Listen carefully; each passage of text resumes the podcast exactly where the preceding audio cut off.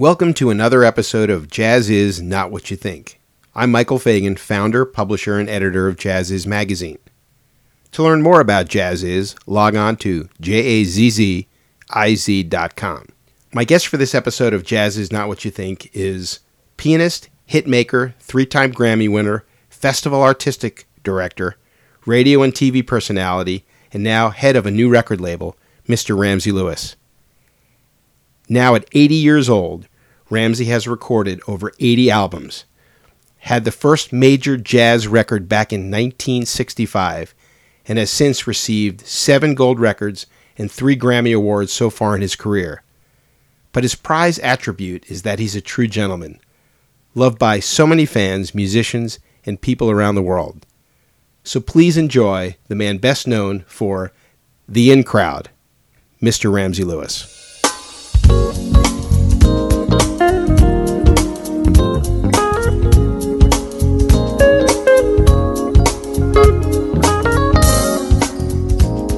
I love this city. Oh, what a wonderful city. A lot of my musician friends moved to LA, some moved to New York, and I decided I just going to stay here, and I'm glad I did. Yeah, well, they, a lot of great musicians came out, like yourself, came out of Chicago. Yeah, that's right. Uh, you know, in fact, uh, and, so, and a lot of those guys came back to Chicago from LA and New York, too. yeah, it's a it's a great place to be, especially this time of year. Because I, I always tease people. I say there's really only three things I don't like about Chicago, and that's January, February, and March. Yep. but, you know, living here all my life, you expect it, you get ready for it, and you know that it's only, you know, three months or so, and you deal with it. Yeah. And then, and then touring the way I do, a lot of times we plan just not to even be here most of that time. Yeah, that's that, that that's what my brother used to do too. Of course, now he's a Floridian, so he doesn't worry about the weather at all. Except uh, right now, it's about as miserable as you can imagine, hot and humid. Yeah, yeah, that's the backside of Florida. Yeah, yeah. I guess there's, I guess there's no perfect place. I mean, California's not perfect. I, I guess I guess when they say nothing's perfect, is that's true. Yeah, yeah. Well, let me uh, let me start by saying a happy belated 80th birthday. Um, you're 80 years old. You're a great grandfather. I saw all the beautiful birthday wishes on your website from Quincy and Herbie and Bob James and Dianne Reeves, and then I, I saw a, a wonderful card. Uh, I, I guess a handwritten illustration from Cécile McLorin Salvant, and Yes. just just beautiful. And uh, again, happy birthday! Congratulations. Thank you. I wanted to uh, start with something that was a little bit bizarre, I guess, for a music interview, and that is um, if you Wikipedia Ramsey Lewis, there's a disclaimer at the top talking about the Ramsey Lewis method. And um, some people might confuse that for Ramsey Lewis, the artist. But it's an interesting twist on maybe what you are all about, in my opinion, and that is the Ramsey Lewis method was created by two guys, Frank Ramsey and David Lewis, and it was really a, a way of defining theoretical things, scientific theories, and and it was all about um, if you're, I guess the analogy would be if you are defining a word by using the word in the definition, it's almost not relevant. Um, and and and in, in to use this sort of nuclear physics side of it, if if you we talk about things in science like electrons and how they spin, but it's all theoretical because nobody's actually seen an electron. Um, it's it's all scientific theory, and and they commonly call that effect ramsification. And I like to use ramification in a way to describe you. The way you you have done things in the music world that have really changed the landscape and, and, and things like truly decategorizing American music, as even Quincy Jones put it in your birthday wish. Um, ha, ha, what was about your interest in music and in playing music for people and introducing music to people that sort of either purposely or um, subconsciously led to this what I call decategorization? Well, it must have been subconscious because I've never had anything on my mind during my career from 12 years old until today except learning how to play the piano better uh, and communicating with uh, the audience. So there are no other motives at all. And communicating from the audience, with the audience, I learned from playing in our church. My dad said nine years old, and he said, "You're gonna start playing for our choir." Uh, I started playing for our gospel choir. If you don't communicate when you're playing for a gospel choir, you're in big trouble. uh, so my dad taught me that. Then I had a wonderful piano teacher, Dorothy Mendelson, that um, she felt that you should master the piano. All 88 keys should should be under your control, under your fingers, as she would say. Mm-hmm. Uh, so I never have any other motives in my mind except um, reach out and touch and do that through my music. And I realize if I'm going to do it, then I better darn well uh, keep my chops in shape. And so to this day, I practice. Um, when I'm not on the road. On the road, we don't because it's, it's, difficult. But uh, we have sound check and all that. But I don't practice. But whenever I'm home, you'll find me at the piano, and I just love the piano. I mean, I love the touch, the sound, the feel, and um, there it is. That's me.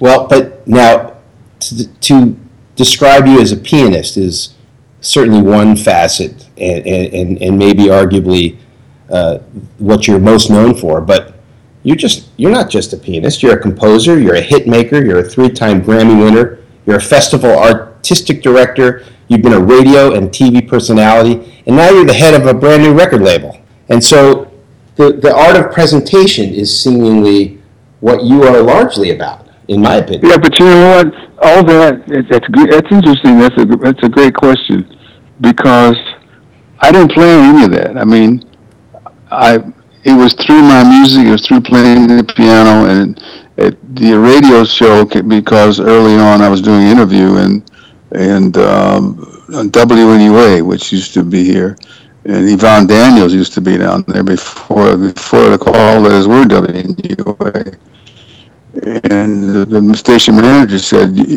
You and Yvonne should have a radio show together, and so that that started the radio thing. And the TV, TV was almost the same thing. Public television in Chicago called me because something was going on.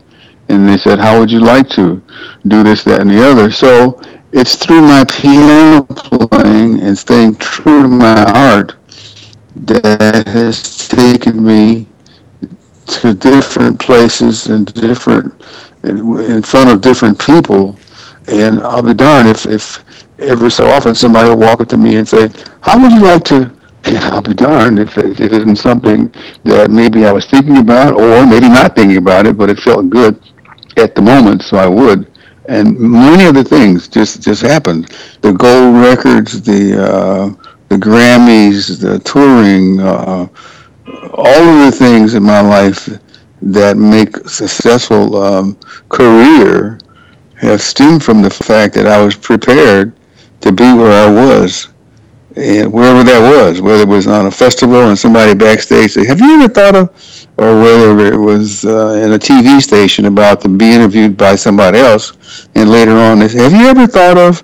I can't count the amount of times that that question has been asked of me, and no, I there was no, I can't think of any time in my life that I laid awake at night or early in the morning thinking, Jesus, I'd like to have a TV show. Wow, it would be great to have a radio show. Wow, it'd be great to have Grammys. Wow, it'd be great to have hit records. Never, never have I ever thought those thoughts. They just came from what I'm about. Oh, that's great. So, so let's take you back 65 years. Uh, 15 years old, you had your first band, the Clefs, and that kind of was where it all started. And, and, and, the trio is something that is seemingly very important to you, and it, it sort of defined you in a way. Um, and the 50th anniversary of one of the biggest jazz hits in the history of music, The In Crowd, just took place. Some call it one of the greatest crossover hits in, in the history of jazz. take me back to that time. What was going on? What what was the what were your colleagues thinking? What was the record label thinking when jazz became a hit? Well, they weren't expecting it. I, I tell you that. Uh, and just to add a few little touches to being 15 years old, I didn't know the first thing about jazz, but fortunately, I was at the right place at the right time because the guy who was the leader of the Clefs, and he says, "You want to come play with our band?" I said, in fact, he was one of the church musicians. After church, he says, "You want to play with our band?" And see, he had heard me play Bach and Beethoven and such, and uh, he thought, and gospel music. He heard me play those musics, so I said, "Sure." And, but I got to. He said, "Well, just show up Friday night at the Union Park." field house because there's a dance at seven o'clock. It's over at eleven, and I got there, and he said, "Okay, we're going to play a Charlie Parker piece." I didn't know that. And he said, "Well, okay, we're going to play a standard. I'm in the mood for that." Long story short, long story short, Wallace Burton, who was the leader of the Clefs, uh, he's the one. He says, "Okay, you go sit over there, and I'll take you home later." On the way home, well, you know, there was there was a warning because before he said, "Do you want to play with our band?" He says, "Our piano player, Stewart Kirk Stewart, uh, Sarah Vaughan called him. She heard him play, and Sarah Vaughan, he went to play with her." So I should have known from that. Sarah Vaughan called their original piano player. No way that she would have called me.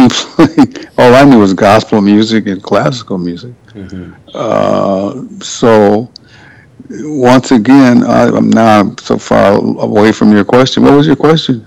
About the what was going on at that time? That your colleagues, the the record label, uh, jazz became a hit, which wasn't a common thing. No, it was not. Not only was it not a common thing, but when the record company called called us, Eldee Young, Red Holt, and myself, the trio, we were playing. Now, I'm way past 15. I think I'm in my late 20s. 20s. Yeah, and uh, we were playing in um, Detroit, and I'll never forget. I picked the phone. It was a record company, uh, Phil and Leonard Chess. They said, "You guys got it. I think you guys got a hit record." Well, it was like somebody speaking Greek to me. A, a, hit, a jazz hit record. I, I could not even fathom what the, what they were talking about because their label, Chess Producing, uh, had Muddy Waters, and they were a big blues label. Mm-hmm. Um, so a jazz hit record was was unusual in those days, as it is now. Um, but fortunately, the record crossed over, as you know, to pop and R&B and all other categories. And what what makes it do that? I don't I don't know. I don't know. I as I sometimes now I listen to it when it comes up wherever they're playing oldies or whatever on radio, and uh, I do hear elements of gospel in there and and um, other things that uh, I was influenced by. Hmm. But you know, if if you could formalize it, I'm sure by now every jazz musician in the world would have a hit record. well, you, you at that time you were essentially competing with the Beatles, and and and back then I know that you did a let's call it a ramification of a Hard Day's Night early on. What did the Beatles have an influence on your interest in pop music? Well, I went to a high school. Wells High School was a multicultural high school. In fact, it was I don't know, seventy-five percent white Eastern European uh, kids uh, from Poland and that, that area of Europe, and they're American, of course, but they listened to a, a lot of pop music. And so during in the wintertime, as we were talking before, January, February, March, it's too cold to go outside. So in the wintertime, they had a radio with big speakers, and they, they would play. Uh, whoever got in there first would play music, and some kids would get in there and they'd have on a pop station so I would sit there and we would listen to pop music till time to go till time to go to our next class, or sometimes an R&B station would be on. Sometimes a blues station would be on, and then of course at home the, there was gospel music. So the influence of all this music was there, and so you hear all that in the in crowd, and it, it really blew my mind also when 50 years later. Um, I looked at the Billboard chart, and um, I mean, at that time, uh, there with Elvis Presley and Barbra Streisand and and the Beatles. You're right. Uh, was this little group called Ramsey Lewis Trio with this song called "The In Crowd." Oh, it's great. Well, the you know Branford Marsalis once said that um, most people stop listening to jazz when you could no longer dance to it. Uh, there is a it, almost an infectious groove, rhythm and blues, sort of the fabric of some of your music. Um, you know, f- from the in crowd to later material and later albums, um, and some of references to Earth, Wind, and Fire. Uh, and you met Maurice White way back before there was an Earth, Wind, and Fire. Can you tell us about that? yeah, Maurice White was um, the staff drummer back in those days, more than 50 years ago. Um, Maurice White, um, Chess Producing, who had these blues, Muddy Waters, etc., guys that were hit records. Um, they also had a house band, and Charles Stepney and Maurice White was on the on the band, and so they hired. They had signed us to the label because they wanted to start a jazz label called Cadet. First was called Argo, then it's called Cadet. And so I used to see Maurice down there, very quiet spoken guy. And, um, you know, he was, hi, Ramsey. I mean, to this day, Maurice doesn't talk much over a whisper. he sings, you know, it's on, it's on stage, he's all over the place. Not now, I don't travel anymore. But anyway, Ramsey, how you doing? So you guys are on the road? And, um, yeah, yeah, yeah. And so he would say, "So what's a publishing company? What's a what? How? What's a record? How's a what? How do when you tour?" He had all these questions, and finally, the the original trio broke up, and I had Maurice. Uh, I asked him when he joined the trio, and he did. And he stayed with me for about three, four years. And after three, four years, he started saying, you know, sooner or later, I'm going to leave and form my own group. Well, he never said what kind of group. and in my mind, I thought he was going to form a trio or a quintet with, you know, a trumpet or a saxophone lead or a trumpet and saxophone lead and play straight ahead jazz because I knew here, here in Chicago, Maurice uh, had played with Gene Ammon, Sonny Stitt, and all the cats. Um, but he didn't tell me what he was going to do. Finally, when he left, uh, he says, "Well, I'm, I'm going to go and move to California." I said, okay, so what, what, what are you going to do? He said, I'm going to put the group together. And I said, oh, so quintet, sextet? He says, oh, no, man, we're, we're going to play jazz, we're going to play R&B, we're going to dance, we're going to this and that. I said, man, you ought to take an aspirin and go lay down. I don't know. it sounds, sounds like you're kind of confused. He said, no, no, man, we're going to do all that stuff. Well, he did. And he stayed in touch and um, oh man, about two or three years after, maybe yeah, about three years after he left, maybe three or four years, uh, I was playing in Washington D.C. He, they they had opened. He was opening for people at that time. They had opened for Sly and the Family Stone at Madison Square Garden. And as the story goes, he their group Earth, Wind and Fire stole the show from. I mean, they brought the house down in front of of uh, Sly Stone. Anyway, Maurice called me. He says, "Man, we, I got this tune for you. It's going to be a big hit." I said, "What is it?" And he said, "Well, I'm not going to tell you, but you know, if you want it, we're coming. We're going to go back to California. But what are you doing?" I said, "Well, I'm in Chicago these days. I got to go back to. I mean, I'm recording in Chicago. I got to go back home and finish my recording session." He says, "Me and two or three of the guys will stop there if you want." And uh, show you this record and, and, record it with you, in fact. And man, he says, it's going to be bigger than the in crowd. Well, once again, I thought he, you know, was having sunstroke or something. Uh, bigger than the in crowd. So they got there, what was it, Philip Bailey, Maurice White, and Verdine, Ralph, and one or two of the other guys. They stayed in Chicago for about three days working on this tune we finally finished it, and he says, "Well, we're going to call it Hot Dawgit," and that's just that's it. And so they were wrapping up stuff, and he says, "Ah, oh man, there's this other little tune. It has a nice melody, but it, you know, I couldn't extend it any longer. So it's really it's just about 12 or 16 bars of a very very nice melody. So to make it longer, we'll just have everybody solo, and then we'll go back to the melody. Then we'll solo some more, and then we'll go back to the melody. I said, okay, okay, and we did that and had fun with it.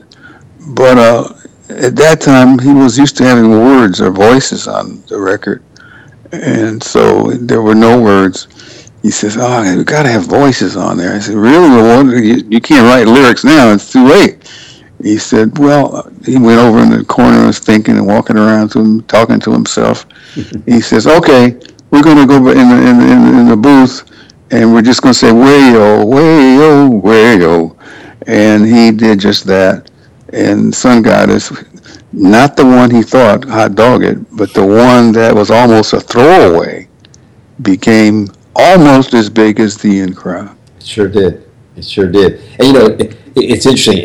Everyone talks about the in crowd, Sun Goddess. For me, it was Tequila Mockingbird. Ah. And and in fact, that album, I not just for me, but I think for a lot of music fans out there, certainly jazz fans, it was their introduction to really great contemporary jazz of what some people might call smooth jazz, but I don't think it's smooth jazz. There wasn't a name for it back then. I know you don't like to categorize. I don't like it either. There was something about that record that resonated with an audience that may have grown up listening to R&B, but they were looking for something else, and that was it. Yeah, there was a lot of energy on that album and variety. Um, you know, WNUA, the station that I had my show on, was a smooth jazz station, and Tequila Mockingbird uh, had just a bit too much energy on it uh, for them.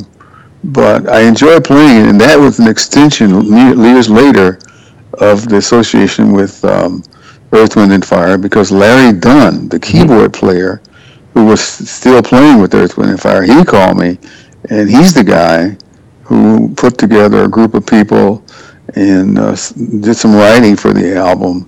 And Tequila Mockingbird, although it didn't become a smash, it was a, a fair hit. I mean, it was a pretty good hit for me. Mm-hmm. And it, people that really understood the music and, and felt the music requested that that song and other songs on the album.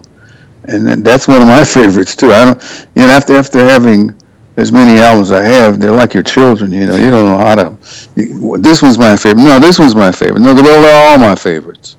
But uh, I think of that one often. Well, you know, you're 80 years old, and I, I think if I counted, you have about 80 albums in your discography, um, which is obviously, if you do the math, it's about one a year. Although probably didn't start that early.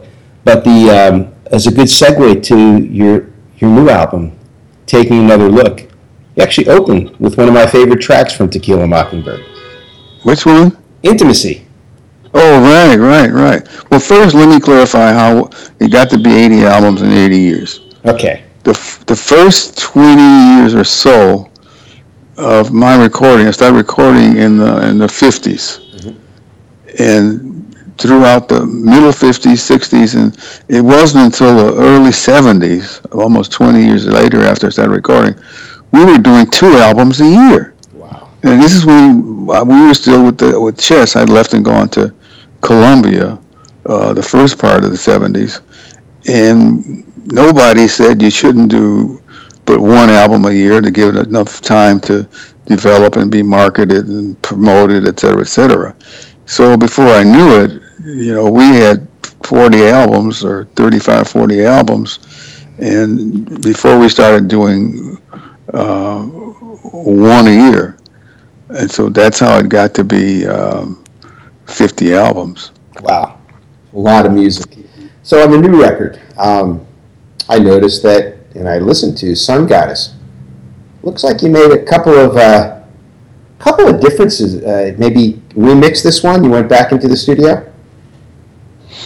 Well, not really. No, not really. Um, this is this is the version that's on uh, on on the original album. Yeah, yeah. Just I, maybe maybe maybe in uh, mastering it. Yeah, there's had a little bit different sound when I listened to it. I thought maybe it was re-engineered or something about it that sounded.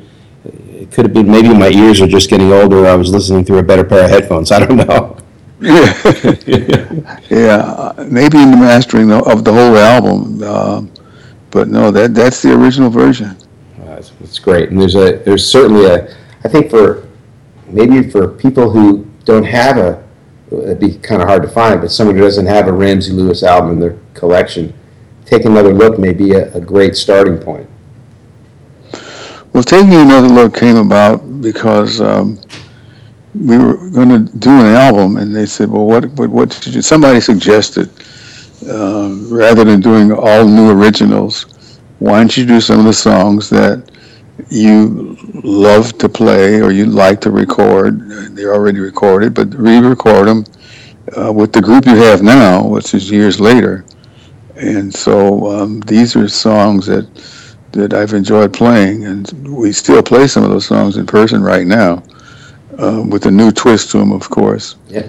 And uh, especially, especially Sun Goddess. Yeah, that's that's. And we have three new guests. We have three great guests on, on, um, on taking another look, which is a wonderful thing. Yeah, and uh, Dr. John. Yep. Well, I met him in, in, in New Orleans many, many years ago. Yeah. And the, other- the other two groups, my manager introduced me to their music. They're, they're young guys. And um, they said, well, my manager said, you know, you ought to listen to these guys and, and put them on the album and, and give the album another, another look, as it were. Mhm. And it just worked out. I'm really proud of the album. I hope people will go out and check it out. I'm sure they will. Now, a, a guitarist on the album, he's one of these, I guess, that sometimes they call it artists deserving greater recognition. And one of my favorites, Henry Johnson. Oh, isn't he the best? He is superb. And I don't know how he has not broken out and, and gotten a bigger name on his own. He did have his gr- he did have a group of his own for a while, uh, and he stayed on the road for a minute or two, but uh, he decided not to do that. But you're right, he is one of the great guitar players of of all time, Mhm. and uh, he does have some some albums out of his own. You know, he played with Joe Williams Sure. and others, but uh, he's just one of those quiet guys until he picks up his guitar and then all hell breaks loose. Yeah, gentle giant. He, he really is. He's, he's great to watch and great to listen to. Right, right. Tell me about Ramsey's house. Well, this new management that I have, uh, Rainmaker Management, great people. Uh, they suggested, you know, you should do your own thing. Well, little story about management. Over over the course of my career, I think I've had five or six managers, and John Levy, who used to manage Nancy Wilson, and he was one of the managers that I really, really respected. But by and large, most of the managers I had didn't do too much more than I could do for myself. Mm-hmm. And so this Rainmaker, Stan and Brett, they, for some reason, saw my name on my agent's roster. They were in his office, and Stan called me, and we used to talk for over a year. Just once or twice a week, he'd give me a call. We'd just talk, and um, one thing would lead to another, and he would finally he said, "Well, we think we have some ideas that could help your career." So by that time, after a year of going back and forth, I said, "All right, let's give it a try." And so it, it's been working. And one of the things that he said, you know, the, the, the amount of record and product that you put out, maybe it should be on your own label. I said, maybe it should. He says, do you want me to put that together? I said, maybe you should. And he knew the people, he knows the people over at uh, Sony uh, Records, Red Distribution. Mhm. And it just so happened that they were, or are, in the business of trying to find new talent and associate themselves with new labels that are looking for new talent. Uh, he called me back. He says, guess what? uh, you got your own label. You got the marketing, you got promotion, and you got distribution by one of the biggest and best distri- distributing companies in the world. and now it's up to us just to make it work. I said, well, I think we can, and we're having fun already. Well, that's great. Well, I, I noticed I read somewhere that um, that you're going to be seeking a lot of talent out there, and we're in a, as you know, we're in a new age of music distribution, and you know, some people worry about the music business. I think that, and I, I want to see if you agree. I think that there's more music talent out there than ever. It's about having the right people find them and putting them in touch with fans. And there's definitely as we tour, I'm invited to high schools and colleges to do master classes, and young kids are totally into the music. I mean, there's there's jazz bands, young jazz bands all across the country. Um, so the music is is in good hands, and I'm very happy about that. I'm sorry I cut you off. No, no, no problem at all. Yeah, I think you know when I look back at, at, at what you've done over the past 60 years, um, Ramsey's house was a little bit like Ramsey University. I mean, whether it was an Art Blakey or a Chick Corea or Quincy Jones, where or Miles Davis, where people grew up through your bands and went off and did their own thing. Now it puts you in a little bit different light. Now, in addition to giving them the experience let's say on the road or on some of your recordings, you almost have a platform for them to actually do their own thing. Well, the, the criteria that we have for the people that's going to be on Ramsey's house uh, is that they do have some experience performing in front of folk, that they already have started their career, learned their, their art form, uh, never totally, but they're practicing their art form, and they've gotten it to a point where uh, they already have a semi name that they've gotten out there and toured and had their bumps and grinds and knows knows what that's all about, and had some seasoning. What we what we are not looking for is is a is a group or a talent that needs to be uh, totally taught what it's all about. Uh, we want some kids or some young people, I should say, um, that have some experience performing and, and, and, what it means to be out there in, in, front of folk. And you thought that this song was going to be the song that made everybody jump and scream. And uh, no, it didn't do that. Or this song was going to make everybody fall in love. And no, it didn't do that. And it makes you go back and uh, figure out, well, what did I? It sounds different there. Why did it sound the same? I mean, it's it's it's like going to school when you play in front of folk, and we we want that to have happened to to some degree to some of the, the youngsters that we want on the label. So, so would I be right to assume that you, you would be producing some of these albums?